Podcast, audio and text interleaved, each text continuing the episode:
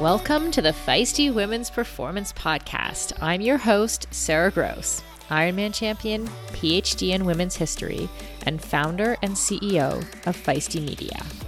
I started this show because I wanted to cut through the BS of diet culture and fitness culture and actually learn from high achieving women at the top of their game who have figured out how to feel and perform their best at every stage of life. So, I chat with experts, elite athletes, and leaders who have learned to succeed despite the massive gender data gap in exercise and medical science and product development. Every episode is filled with information, advice, and anecdotes that will help you fulfill your potential as an athlete, mom, leader, or business owner. And listen up. If you don't subscribe to our Women's Performance newsletter, you are definitely missing out. It's totally free. So head over to womensperformance.com and subscribe now. That's womensperformance.com. This podcast is a production of Feisty Media.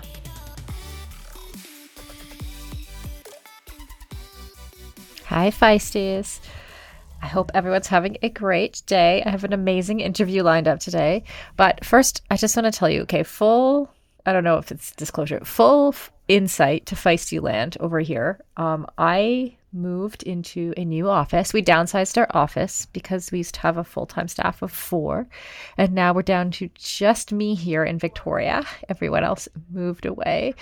And so I moved into a smaller office. And it's quieter back here. Uh, for those who are regular listeners, I don't think we're going to hear any more seagulls, which I will miss a little bit on the podcast. But I've been here a couple days and I do have a rather loud neighbor who is talking loudly on a call right now. so just saying it, it there are thin walls. And so if you hear someone else talking in the background that is what is happening. Um, anyway as i said i just hung up from today's interview. And wow what a great conversation. I talked to Macaela MacKenzie who is a journalist and former senior editor at glamour magazine Macaela covers women's equality through the lens of sports and wellness and also the gender gap across industries. Let me tell you, Macaela is my people. Her and I caught up because her newest book, Money, Power, Respect how Women's Sports Are Shaping the Future of Feminism, is coming out on June 27th. So I spent most of the day yesterday reading it, and oh man, it was so awesome. Macaela's writing is well researched and highly academic, but also as readable as writing can be, with stories woven in about the biggest changemakers in women's sports all of whom she's interviewed, from Billie Jean King to Megan Rapinoe. Women's stories of athleticism and advocacy are woven into every chapter. Macaela and I talked about whether sports are really the quote unquote last bastion of the patriarchy, how to respond to people who tell who tell us that women's sports are boring, will never get viewer numbers, or that women are physically somehow less capable than men. We also talk about the business of sports and why women's sports are the best investment right now. Before we get started, I also want to mention that Inside Tracker added hormone markers to their testing. So for the science geeks, those tests are estradiol, progesterone, and TSH levels that are that are all now tested as part of their program. And these are all biomarkers that are meaningful when it comes to women's health. We used to have to wait for months and jump basically jump through hoops of fire to get our doctors to prescribe these kinds of tests. And now we can simply order them at insidetracker.com forward slash go to insidetracker.com forward slash feisty and you get 20% off. So, this is a great episode, but also make sure you get your hands on Macaela's book.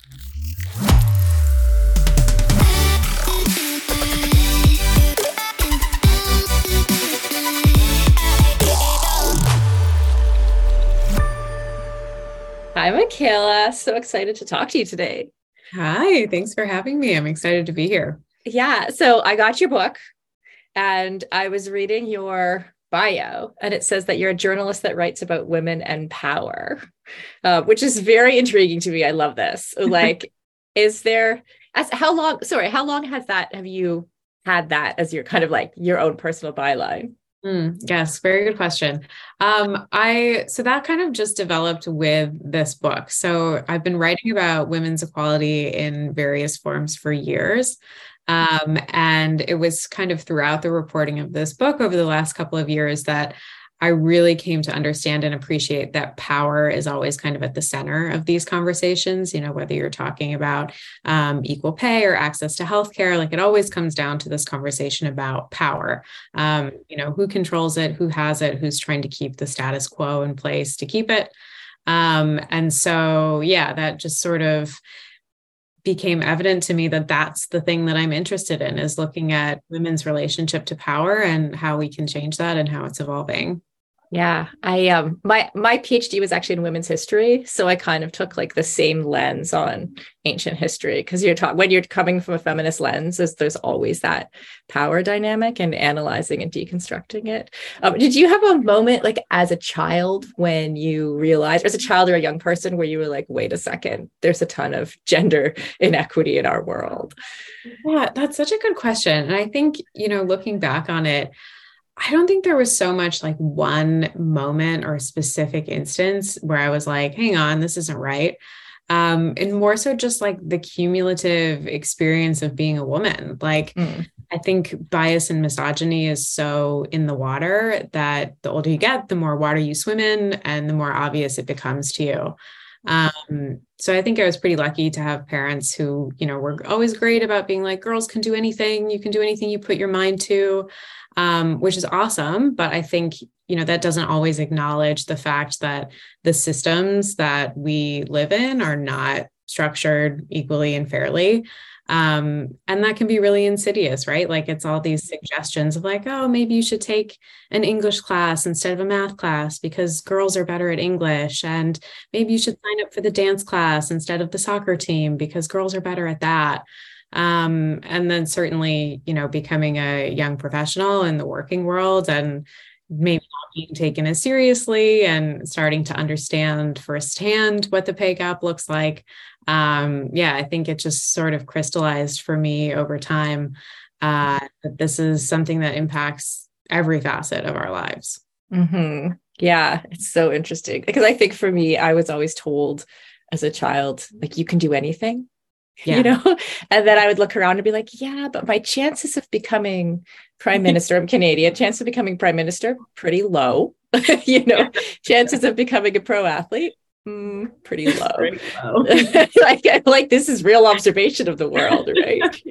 I know. It's like it comes from a good place. Like it sounds awesome in theory but then it's like you know we also have to have those conversations about what the reality looks like and you know how we can fight that yeah. Yeah. And I love how you approach it in the book, like doing all the interviews with, you know, women who have been sort of fighting for equality. Are you an athlete yourself? Um, you know, it's funny when you do what I do and have the privilege of getting to speak to people like Simone Biles and Alex Morgan, I'm like, I can't call myself an athlete. Like, right. I'm not at all in the same world that they are. Um, but no, I grew up as a competitive dancer. And then um, mm. in college, I took up running. And I think that's when I first really started to identify as an athlete and, and kind of experience firsthand the power of sports. Um, mm-hmm. Um, you know, being a runner, it was something I like never thought I could do. I thought I would be bad at it. I thought I would hate it. Um, and it really ended up becoming this space where it was, you know, where I was able to challenge assumptions that I had about myself. Um, mm-hmm. and I love it. You know, I'm so happy to be able to do it. Um, I started volunteering when I was um, a young graduate with Girls on the Run, which is this amazing nonprofit organization that teaches girls in elementary and middle school uh, empowerment and confidence through literally training for a 5K. Mm-hmm. And I think that was like, yep, this is the thing. Like it really, it really can teach you about what you're capable of. And I think that's so important. Yeah, for sure. That's you know when I started reading when I first started reading your book yesterday. yesterday, I was like, I, I kept writing down quotes, and I got to like page nine, and I was like, I am never gonna get through this if I if I don't just like stop and start just reading a little bit faster, you know. Yeah. Um, and some of the quotes were yours, you know, and so and then there was this one from Mary Jo Kane, um, who uh, we've talked to through Feisty, I think, or maybe it was her um, colleague Nicole LaVoi. Yeah. Um, yeah, we like like I love what's the research center called again? That they uh, the Tucker Center for Girls and Girls and Women in Sport. Yeah, yeah, yeah, amazing. Um, and Mary Jo Kane said, "Sports provide an arena that can completely destabilize our notions of women's physical, mental, and emotional competence." Um, and so I actually, it was the it was the head of a women's studies department who one time said to me that like sports are like the last bastion of the patriarchy, which I kind of kept with me because I was like, is it? Is it not? Like, do you think that that's true? Um, and do you think that, like, to Mary Jane Joe Kane's point, like that that the change making through sport can be bigger than in other areas? Yeah. Um, yeah, Mary Jo is so fantastic. I mean, her work is so foundational in this space, and she's done so much um, specifically on like perceptions of women in sport. And so, yeah, I mean, she added so much insight to the book, and this is such a gem. Um, but yeah, I do agree. I do think that sports really are kind of the last bastion of the patriarchy if not the last bastion then i think they're certainly a stronghold um, mm-hmm. because you know when I started covering women's sports when I was a senior editor at Glamour, you know, what really kind of turned me on to this idea that eventually became the book was that sports, you know, they don't just reflect our cultural attitudes, but I think they really help shape them you know it's this literal arena where we get to see women accomplish things and we also get a lot of really overt messages about the way that we value women um, mm-hmm. or more accurately don't value women mm-hmm. um, so i thought you know this is such an interesting sort of fertile ground to explore how we can change those stereotypes. Um, so yeah i mean i think that's really the core thesis of the book is that sports kind of has this outsized influence in shaping our perceptions of women and women's value um, in a way that you know we just don't see in other industries. Like most industries don't have a reach like serena williams or simone biles. Um, so i think this is a really really important space to be paying attention to um, for anybody who you know wants to promote and encourage women's equality yeah, for sure. And I think it has this layered effect, right? And you mentioned it in the book. So this this isn't an original Sara thought, but like that it's like when we're talking about change making or often when we talk about like um, feminism, we're talking sometimes about like how the world needs to change, how we need to change policies, institutions, etc., or how we empower ourselves as women, you know. And it feels like sport kind of has both of those things right like so it can change the perception of how of what women are capable of and also like internally change our perception of what we're capable of um do, do you see that in some of the women that you talk to yeah i mean i think that was evident in pretty much every conversation i had for the book mm-hmm. the personal power of sports i think really can't be overstated like it is this training ground. I mean, there's a reason why we see such a high correlation between, you know, C-suite women and women who played sports. It's like 94% of all women in the C-suite in the US played mm-hmm. sports in high school and it's college. Huge. Yeah, it's I mean, yeah. that's no coincidence, right? Like sports is just this you know incredible space where you get to learn grit and resilience um, and having that space be not only available to women but a space where women are encouraged to be and celebrated uh, is so important for being able to close these gender gaps you know later in life and in every industry. Um, so yeah i mean i think that personal power is huge Mm-hmm. Yeah, of all the women you talk to, you've talked to so many like pro athletes and change makers in this space. Like, who influenced your thinking the most? Oh man, that's a big question. Sorry, that wasn't on the question. The questions I sent at a time, I just threw that one out. Like picking a favorite child. um, I mean, I have to say Billie Jean King. Like she obviously just the absolute godmother of the movement. What she has done for women's equality, you know, beyond sports, I think is just, yeah, I feel so lucky to be able to have talked to her and learn from her. Um, but the thing that really struck me the most about her thinking and her conversations and everything that she has done in her you know 50 plus years of activism uh, is that she really understands that this is about culture change it's mm. not just about changing a law or you know changing the pay of one tournament or one sport or one company you know if you don't have real deep culture change about you know the worth of one gender versus another then you're never going to see lasting progress. Um, for example like equal pay or uh, pay discrimination is illegal in most of the world. Like it's been illegal in the united states since 1963 and yet it still happens every day. So it's not enough to pass a law. It's not enough just to you know give a soccer team equal pay. Like we have to have real deep cultural change Mm-hmm. Yeah, it's and that sort of plays out in sports too with Title IX, right? Like we have Title IX; it's been in place since 1972. But do we have a single college or university that's in compliance? I'm not sure, right? yeah. yeah, exactly. So yeah, I think, and that's another place that I think sports can be so powerful um, because I think they are really effective at driving that culture change. I mean, you can't look at you know the women of the US women's national soccer team for example. You can't look at them and see everything that they've done and they've accomplished and think like women aren't capable you know? Right. Um so i think it's just we get all of these amazing case studies in sports that are kind of hard to deny. Mm-hmm. Mm-hmm. i love that. Your book is full of case studies you know? Like i love how you weave together what's clearly like deeply academic work with just stories of the athletes and the change makers too. Um, as you were doing, as you were writing the book, did you find that there are some sports that are more gender equal than others? Um, hmm, good question.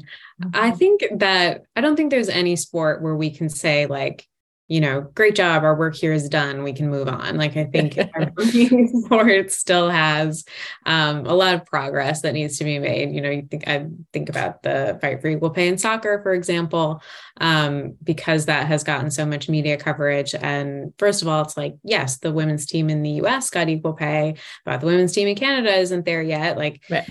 you can look at it, you know, sort of by region, but even, you know, when we did get this huge historic contract in the US US, um, the players will tell you like the work is just beginning. Like just because they have a contract that guarantees them equal pay now, that does not mean that the sport is equal mm-hmm. um, in terms of that deeper cultural change. But um, I do think that there are certain sports that are certainly better than others in terms of gender equality. Like, you know, you look at tennis it's no coincidence that the highest paid women athletes are overwhelmingly tennis players. Mm-hmm. Um, and that is because that work has been happening for over 50 years, you know, thanks to Billie Jean King and the original nine um, in founding what became the Women's Tennis Association and making sure, you know, that they were fighting for equal pay 50 years ago.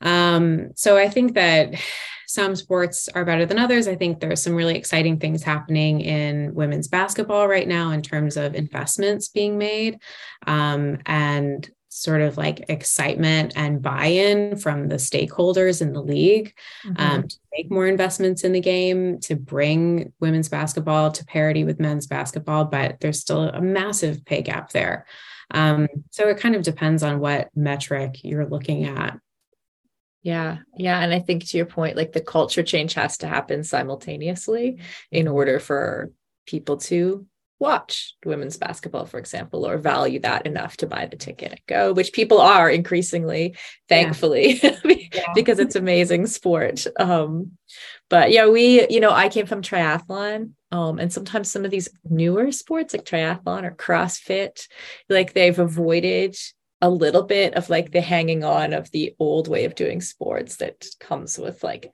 a tennis or a soccer or yeah. some of the more golf, right? Yeah. But still, like you can't separate it from the culture. Like someone once tried to tell me that equestrian, because the men compete against the women, was like completely gender equal, you know, because everyone's competing. And I'm like, well, yeah, except that do you live like in a bubble?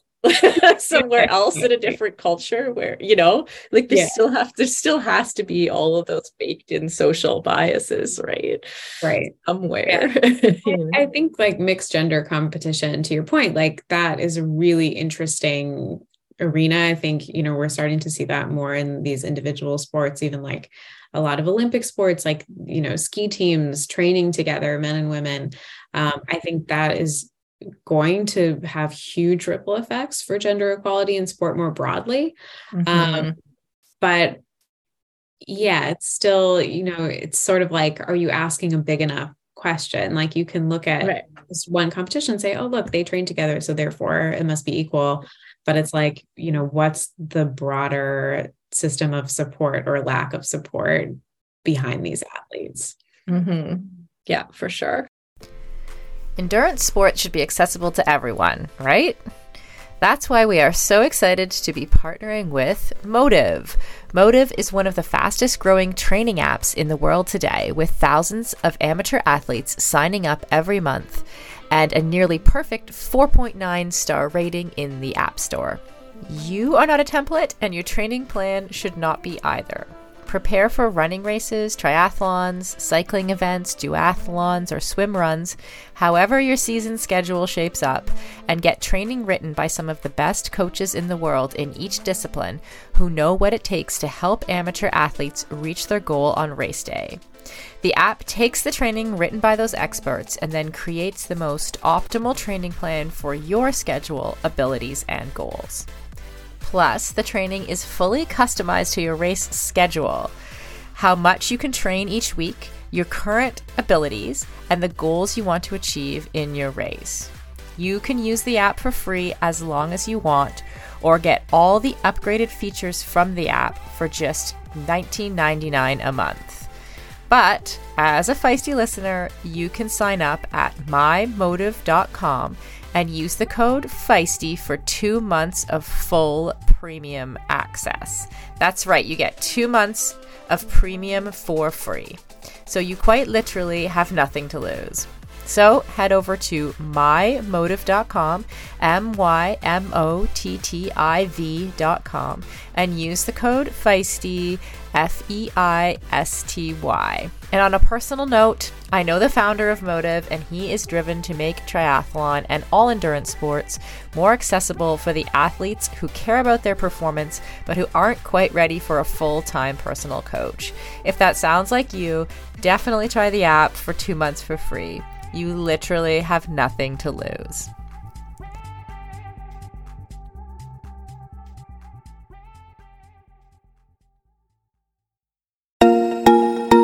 As a lifelong runner and triathlete turned CrossFitter, I am stoked to announce that the athletic eyewear brand Tifosi Optics has joined us as a partner here at Feisty Media. Tifosi sports glasses hit all the marks for athletes. They're shatterproof polybicarbonate, so the lenses not only reduce glare, but also offer scratch resistance, which I 100% need. They stay in place when you are moving. The hydrophilic rubber nose pads actually get more grippy the more you sweat, so they are secure and don't slide down your face even when you're running in hot conditions. No matter what sport you do, Tifosi has shades for you. Whether you love tennis, fishing, pickleball, running, cycling, or just hanging out on the beach. They are super reasonably priced, which I love, so I can have multiple pairs that go with any outfit. And of course, feisty listeners get a special discount. So, head on over to tifosioptics.com and use the code FM20. FM as in Feisty Media to get 20% off your order. That's FM20 at tifosioptics.com. I'll put a link in the show notes to make it easy for you. For decades, running shoes have been researched, tested, and designed for men. Brands have relied on the shrink it and pink it approach to sell male shoes to female customers. That's why we are so excited to be working with HEDES. HEDES designs athletic footwear for women that elevates performance, safety, and style.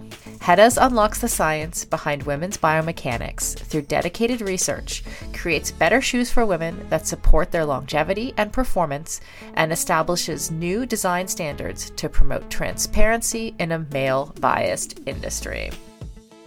HEDES have a lower ankle collar to reduce rubbing, a breathable mesh toe box to allow for ventilation and to allow for female toe shape, a special kind of plate in the midsole to keep tired legs going, a narrow heel cup to reduce heel slippage and take the pressure off our Achilles, and a rounded instep to create a snug fit. HEDES has three shoe models designed for different sessions the Alma Cruise for long runs, the Alma Tempo for training days, and the Alma Speed for pushing the pace. I've personally been running in the Alma Cruise and I love them. It's the shoe I always wanted and never knew I needed. The fit is perfect in every way. You can get your own pair of HEDES at hedes.com and use the code FEISTY20 for 20% off. That's FEISTY20 at hedes.com and it will all be in the show notes. Um, okay, so this is this is something people ask us a lot um, and so I want to ask you, I want to, I want to pass on this to you. um, but, you know, we get trolls on our Instagram, right? Or people have like, you know, their cousins and friends and husbands like making comments or in the pub. And like the two main arguments sort of against quote unquote women's sports getting having equal pay um, or equal airtime is that like it's supposed that women are supposedly biological biologically inferior right? And that like no one will watch them because it's boring and like the viewership numbers aren't there and so they sh- we shouldn't get paid right? Mm-hmm. so how do you what are the arguments that you would make against those those terrible arguments in my opinion but what would you say to those people at the pub? Yes. Yeah no that's such a good question because i get the same question all the time too. Mm-hmm. um i'll talk about viewership first because i think this is sort of the most palatable of the arguments against equal pay. You know, even people who would identify as feminists might be like, well, hang on, wait, yeah, the women's team doesn't generate as much money and they don't have as many viewers, so they shouldn't or couldn't be paid equally. Mm-hmm. Um, you know, I get how that line of thinking exists. It's a valid question to ask. Um, but it's again, it's it's not asking a big enough question. Um, you know, take basketball in the United States, for example.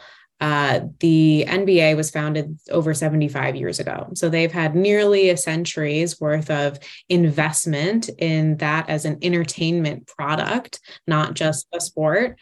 Um, that they're now benefiting from. Whereas the WNBA was founded just over 25 years ago. So, you know, the men's sport gets a 50 year head start um, with all of the investments, with all of the, you know, uh, cultural significance that that carries. And then, you know, women, the women's game is expected to live up to the same viewership standard. Um, so that's just it's an apples to oranges comparison. I think when we do see the product treated more equally like for example in tennis like you can look at the US Open and the you know the women's final and the men's final receives pretty similar hype pretty similar media coverage not exact parity but it's pretty good um, and we do see the women's final actually pull in more viewers than the men's mm. final in 2021 you know uh, the final was uh, between Leylah Fernandez and um, Emma Raducanu, and they actually had a higher viewership uh, than the men's final, which was Djokovic going for his like 21st Grand Slam historic record breaking title. Wow. Mm-hmm. You know, it's like when you actually treat each property similarly from an entertainment perspective, you do see those viewership numbers. Um, when it comes to the biological inf- inferiority argument, that's you know that's a tough one not to get just infuriated by. Because, um, but, you know, I think two things are really important to understand there. First of all, it's not appropriate to say that all men are stronger and faster than all women because mm-hmm. you know Justin Bieber is never going to beat Allyson Felix in a race. That's just not going to happen. Right. Great examples. but like obviously, you know that's that's not going to be his strength and skill set. Um, so I, I think it's just sort of dangerous and lazy to make the argument that all men are going to be bigger and faster than all women. But I think the more important thing to understand and the more interesting conversation to have and this is something that mary jo kane talks you know really eloquently about um, is how do we define athletic superiority do we define mm-hmm. superiority as you know who can lift the most weight or do we define athletic superiority as who can do a backflip on a balance beam um, both of those things obviously require a lot of athletic skill. Certain types of physiques are going to be better tailored to one versus the other. Um, one is not better than the other. One does not make you a better athlete than the other. So I think, um, you know, the way that we frame, you know, biological superiority is just, you know, very gendered. And even, you know, when you look at sort of a, a head-to-head comparison, like there's this great example in the book um, that I, the story that I really loved while I was reporting of, you know, Usain Bolt saying that he can't run. I think it was the 200 meters. He like mm-hmm. can't run it. He's really slow. And in fact, when you look at like the, you know, women's championship, he would come in like 1000th place. Um, his, his, best time in that race, you know, there's like a thousand women who were faster than him. Um, and so that's even like he's a runner, they're runners. It's just that's not his race, right? Right. So I think there's just so much room for interpretation in the way that we define athletic skill. And it's just, yeah, it's really sort of lazy and dangerous to say like oh well i'm i'm going to define athletic skill only in the ways that like suit a very specific type of man under a very specific set of circumstances mm-hmm for sure. And it's like, it's interesting. You talked about tennis earlier, right? Like, tennis, not only has it had time and investment to build so that the women's game is valued equally by media and sponsorship and stuff like that, but also it's had time to develop its own game. Yeah. Right. That looks like different than the men's game. And I was thinking, I was actually talking to someone about this yesterday in basketball because we, you know, we have the WNBA, like kind of, I don't know how many years behind tennis, quick math. But like, you know, now we see the women's game starting that evolution, right? And I think that like we need to allow for that too, because they can develop into their own thing in and of themselves. Like the two games don't have to be, and they can both be like sometimes to some people, the women's game is more interesting right or better to watch right depending on like sport to sport person to person so yeah, exactly. And I think, you know, there's sports are so interesting because they are, you know, there's a like the pure athletic competition piece of it. And then there's also the sort of entertainment enterprise piece of it. Right. Mm-hmm. And like, when you think about sports as entertainment products that aren't necessarily tied to you know who's demonstrating the biggest dunk or whatever it is um, then I think the conversation gets a lot more interesting because there's all of this data that supports the idea that uh, women athletes have built more engaged fan bases. You know, it's like it, it all depends on kind of like how are you measuring success here? Right. Yeah, that's so interesting. We were um I, I said before the show that we covered a feisty covered a basketball game for the first time, you know, last weekend. And so we had like I had a I have a sports reporter, so she knows about basketball, but for us it was the rest of us, it was all new, you know. Um, but it was interesting because we had the woman who's like the first Canadian that ever dunked, apparently. Yeah. You know, she was but she was a kind of resistant to the question about it. Like, it was very interesting to watch, like, oh, right. So, first of all, she was resistant because she's like, well, I don't know if I'm the first, I'm just like the first person that we know that Right. Like, yeah. And then, secondly, she was like, the women's game is just different.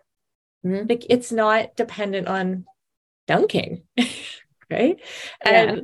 I think that's sort of the really interesting that's happened, interesting thing that's happening in women's sports is like, this isn't just about succeeding under these terms that have been defined by men's sports. It's about mm. building an entirely new system.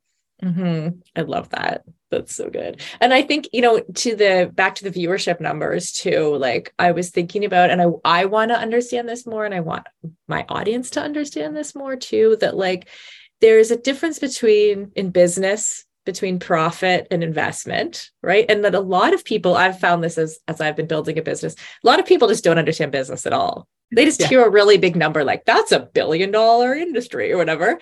And then it's like, oh, they think there's like a billion dollars sitting somewhere in a bank, like related to that thing. You know, that's just like that's just not how it works. Right. And like I think, and you made this point earlier when we were talking about viewership numbers, that like the we really need to be looking at like the investment piece. Like until there's been an there's been more investment in women's game right? Like how much do you do you know the, these types of numbers? Like how much more investment has there been for example like in men's basketball than than women's basketball? Yeah.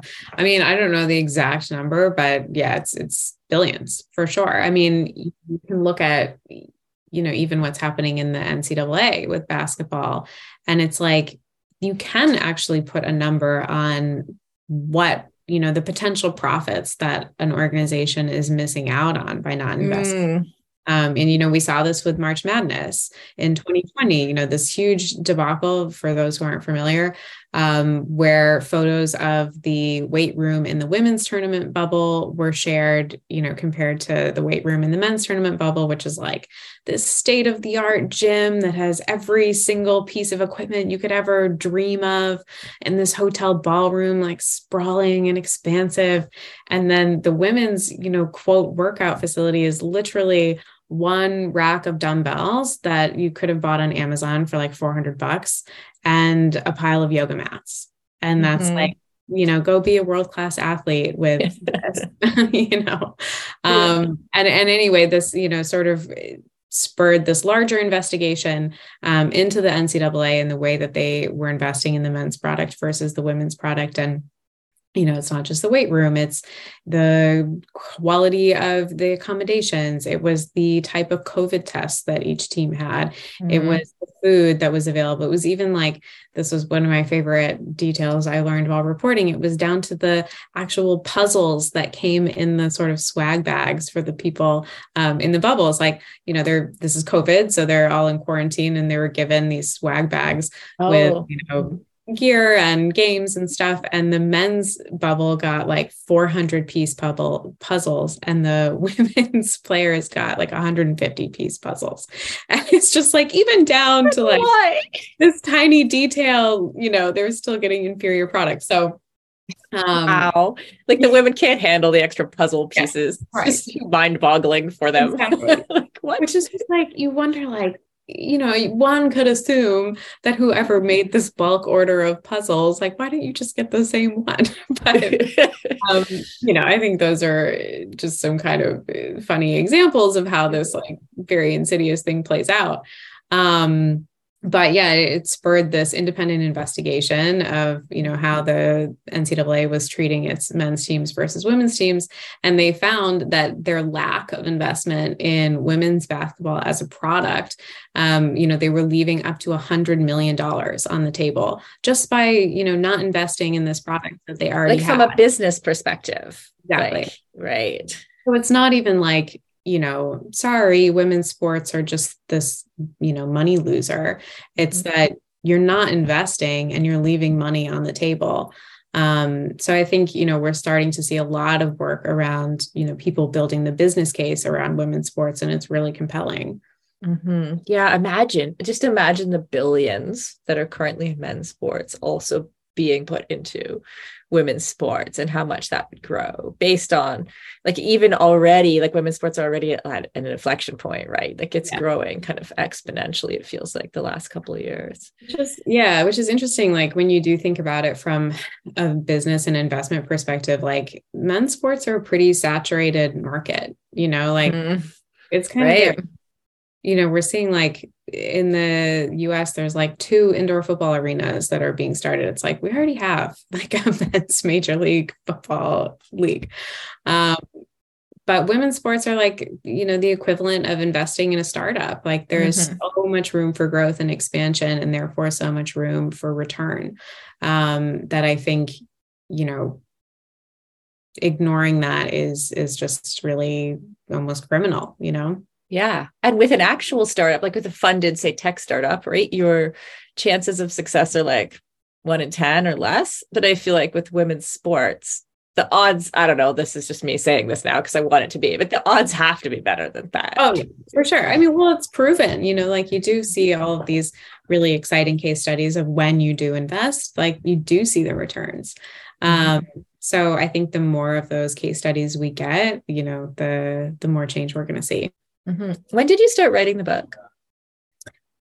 Oh, when, like, did, when did you start working on research and yeah, okay, yeah, good question. um, I started so the journey for me kind of started um, back in 2019. I was covering the um, U.S. Women's National Team on the road to the World Cup, so that's when I started doing a lot of research into um, the history of that team and the history of women's soccer. Um, I read this fantastic book by Gemma Clarke, who's a soccer historian. It's called Soccer Women. Um, and she does such an amazing job of really detailing how the centuries long fight for equality mm-hmm. in soccer. Mm-hmm. Uh, whereas, you know, it had kind of landed on my radar as this contemporary thing that started, you know, I think it was 2016 when they filed their first um, complaining for pay discrimination. And you know she talks about how you know back in england during world war one these women's soccer leagues started as a way to raise money for the war effort in england and they got too popular. And so the governing body of soccer in england literally banned women from playing soccer until 1970 because they were threatened by this idea that women's games were drawing too big of a crowd um, wow. And that's 1970, which is so just mind blowing to me. Yeah. Um, so that's when I really started to understand like this is so much bigger than you know this one team and this one fight for equal pay. Um, it, it's really kind of this integral part of the fight for women's equality over the past century. Um, and I hadn't really heard it talked about that way. So it was something that I wanted to explore more and kind of bring to a new audience um, who maybe wasn't super engaged with the sports world, um, but does care a lot about gender equality. Yeah, I just, and part of the reason I asked about the when is that, like, you must have seen, even from when you first started to kind of unpack this intersection between feminism and sports, like, then like 2019 yeah. until now you must have seen a massive change in like even viewership sponsorship dollars. Is that true or is that just my perception?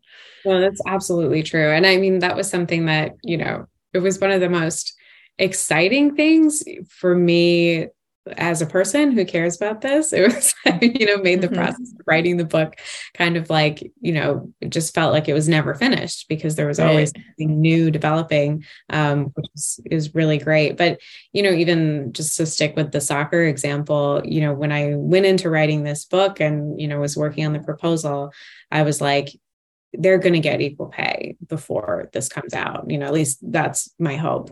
Um, and so i never wanted it just to feel like it was about one specific team or one specific fight. Um, and you know obviously they did they did get equal pay last year which is amazing. Um, but i wanted it to be clear that you know it's not the work is bigger than that and it continues. Mm-hmm. yeah absolutely as we head into summer, rest and recovery are critical for improving sports performance, reducing stress, and living a long and healthy life. We should all invest in better sleep. So, think about the thing you lay your head on for eight hours a night. If it's not exactly right for you, it can lead to needless tossing and turning, or worse, have you waking up with an unrelenting kink in your neck. My new Lagoon pillow has helped me improve my sleep immensely by pairing me with the performance pillow that has everything I need. So, I personally was matched with the Otter pillow.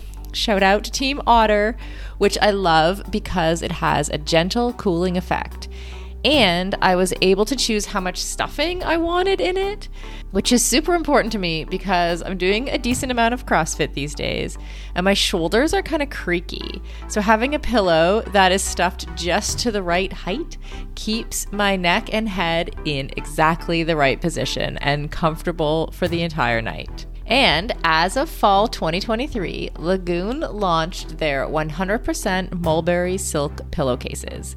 It's cool to the touch, buttery soft, and great for your skin and hair. You've got to go check out this pillowcase if you want to feel great and look great every morning. Waking up for morning workouts has never felt better. I'm refreshed and pain free thanks to my Lagoon pillow. To check it out for yourself, go to lagoonsleep.com forward slash performance and take the two minute sleep quiz to find your perfect pillow match. And then use the code PERFORMANCE for 15% off your first purchase. That's code performance at lagoonsleep.com forward slash performance, whole 15% off. And the link is in the show notes. You can just click through there.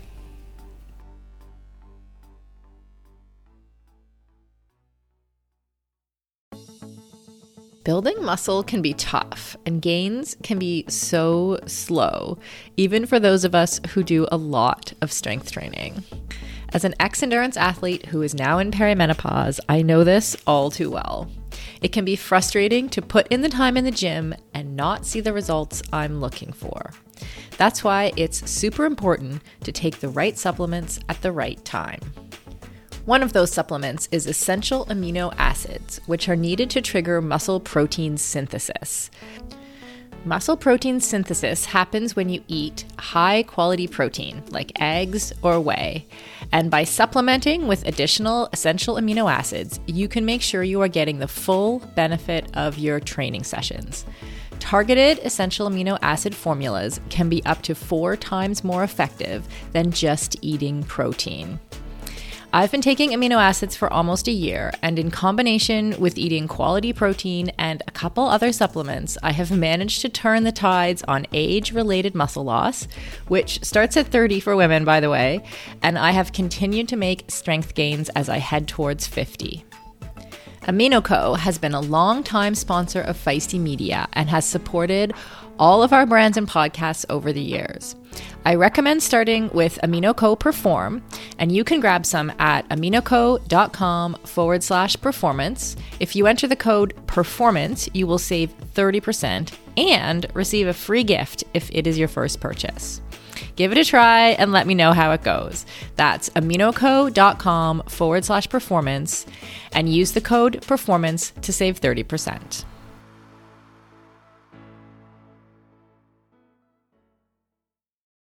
Okay, let's shift a little bit here. I really think this is interesting. And as like two white women sitting here talking about sports, you know, and you mentioned it in the book. Um, can you explain what white feminism is and like some of the pitfalls that, you know, we could fall into when we're um, trying to make change in sports? Yeah.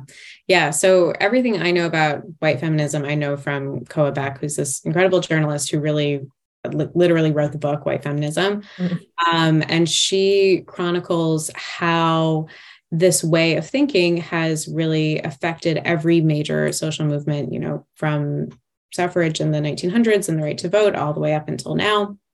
Um, and how it's really marginalized women of color, trans women, disabled women, um, you know, to the benefit of white women. So white feminism is essentially, you know, aligning yourself with these ideals of white privilege and patriarchy in order to gain power within a system that ultimately is oppressing other marginalized groups. So, you know, it's like working to become the CEO of a company that doesn't pay its workers fairly. Like that's not really feminism. Um, or you know, maybe put more simply, it's it's you know there's no equality for one without equality for all. So um in sports i think you know i think we're seeing this play out in some really interesting ways. Like the women of the WNBA are absolutely the gold standard of intersectional feminism like the movements that they have built. Um they're so different you know like it's and it's no coincidence that that's a league comprised of majority black women um, they really understand that idea that there's no equality for one without equality for all. Um, and that is baked into everything that they do. Um, so I think they should absolutely be the model for you know social justice movements more broadly. I think they've accomplished so much um, and often not gotten credit for it. You know that's something that I really wanted to emphasize in the book too. You know, when we think about um, you know, the fight for social justice within sports. Who most people think of Colin Kaepernick first, um, and his work is absolutely incredibly important. Um, but you know, the women of the WNBA were doing that work before he kneeled. Um, and it's not to say that like one's more important than the other, but I think it's just like, you know, you don't hear about the work that the women of the WNBA have done um, as often as you hear about, you know, the fight for racial justice in men's sports. Um, but I think another area where this is playing out, and I know this is controversial for a lot of people, but I think we're going to look at the fight for inclusion for trans women in sports, you know, pretty similarly to the way that we can now look back, you know, to the suffrage movement where women fought for the right of women to vote, but by women, they meant white women, and often actively worked to discourage and oppress Black women's votes. I think, you know, in 100 years, we'll be looking back on sports and saying the fight for equality for women in sports, meaning only cisgender women, is wrong. Yeah. I mean, I, I agree with you there. Um, and I know that it is like contentious in even in the circles, you know, where we've, you know, I've worked with groups of people who are advocating for change in our sport and triathlon. And I, I recognize like that same group. And I don't know what all of them think, honestly, but like there's definitely some division around like trans inclusion, you know? Um, and yeah, I don't really know. I'm not really a great person to talk to because I'm like so squarely on the inclusion side. Like, how do you define what a woman is for the purposes of sport?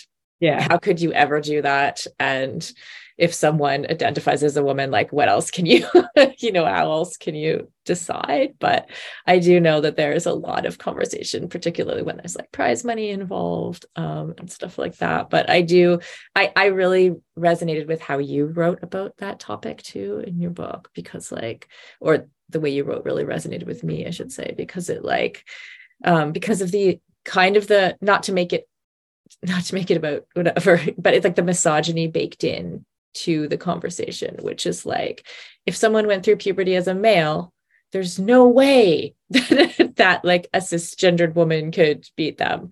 Like, yeah. what? like, do you know how many guys like like I yeah. beat in a triathlon? Like it's thousands of people, you know. Exactly. Yeah. I think, I mean, that to me really reveals that like this isn't about fairness and competition. This is about policing women's bodies because all of these, you know, bills that are being passed and thrown around about, you know, trans participation in sports, they're always about women's sports. Like none mm-hmm. of these bills are about trans men participating mm-hmm. sports. And I think that really says a lot. And then I think you also kind of, you know, open this really slippery you know go down this really slippery slope when you start talking about regulating people based on like their biological right. skills because you know that's what makes sports exciting. Like michael phelps has biological advantages that make him a better athlete than all of the guys he's swimming against and we praise him for that. That's what mm-hmm. makes him such a fantastic legendary athlete. So you know how can you say like well you know some people we're going to police for their biological you know skills and assets and others we're going to champion for it. Mm-hmm. um, i think that kind of goes against the ethos of what makes sports exciting um, and then obviously is really really dangerous to a group of people. Yeah yeah and the question of like how you police like how you actually enforce that policing yeah. Right. Like we see, I think it's in Florida where it's like the gender checks include genital inspection, you know, where you like you see bills starting to come through like this. It's like, what are we are we going back 50 years? you know, it's like the the nude parade in the Olympics, right? Like why why are we here? Like how does that how does that protect kids when your girl can be like hauled into called somewhere did her genitals checked because she looks too masculine like yeah. what what is that? what even is that so it's so easy to imagine that happening right like some girl has an issue with another girl in middle school like she's getting bullied and she like lodges this you know false complaint that she should have to go through this type of check to compete on her team like yeah you know there's just no way that you can tell me that uh, a law that would allow for a government to perform genital inspections on girls is a law that supports women's equality. Um, and I think that is the thing that just blows my mind. You know, when we do see advocates for, you know, equality in sports, um, holding up these laws and, and trying to prevent women from being able to compete. Mm-hmm. Yeah, for sure. Um, okay, you talked, you spent a whole chapter about on individuals who are change makers. Um, mm-hmm. And I'd love to know, like, what are the traits? What are the common traits that you saw in some of those individuals? Yeah. Um, you know, the number one thing that came through in all of those conversations is understanding that their fight is bigger than they are. Um, you know, I think that to me was like the really beautiful thing about you know getting to talk to so many women athletes is that there's this very clear tangible understanding that what they're doing is bigger than them it's bigger than their sport it's bigger than all sports. Um, and i think they really operate kind of with that north star in mind. Um, you know i think we see male athletes they they aren't held to that standard. Like they get to show up and just be good at their job and get paid millions of dollars to do it um, and not also have to be role models and advocates and you know change makers in society. Uh, women athletes do have to do that because that's the way that the system is set up. Um, so i think it's yeah it's it's having that understanding that what they're doing is always bigger than them and kind of trying to open the door for the women behind them. Um, and also the understanding that we are stronger as a collective.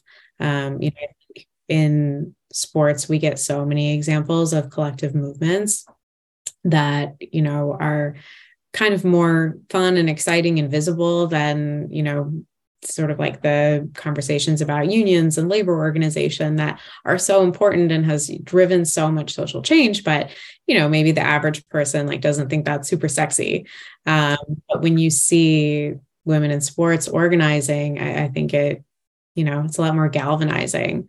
Um, and so, yeah, that understanding among them that they're always going to be stronger working together. Like we see a lot of collaboration across sports.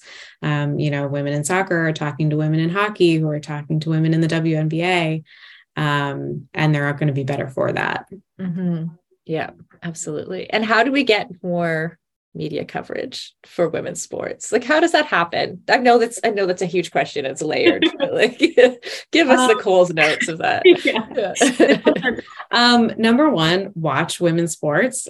Um, you know that's, that's a question i get a lot of like oh you know like what can i do? Like watch them put them on like just throw it on your phone stream it.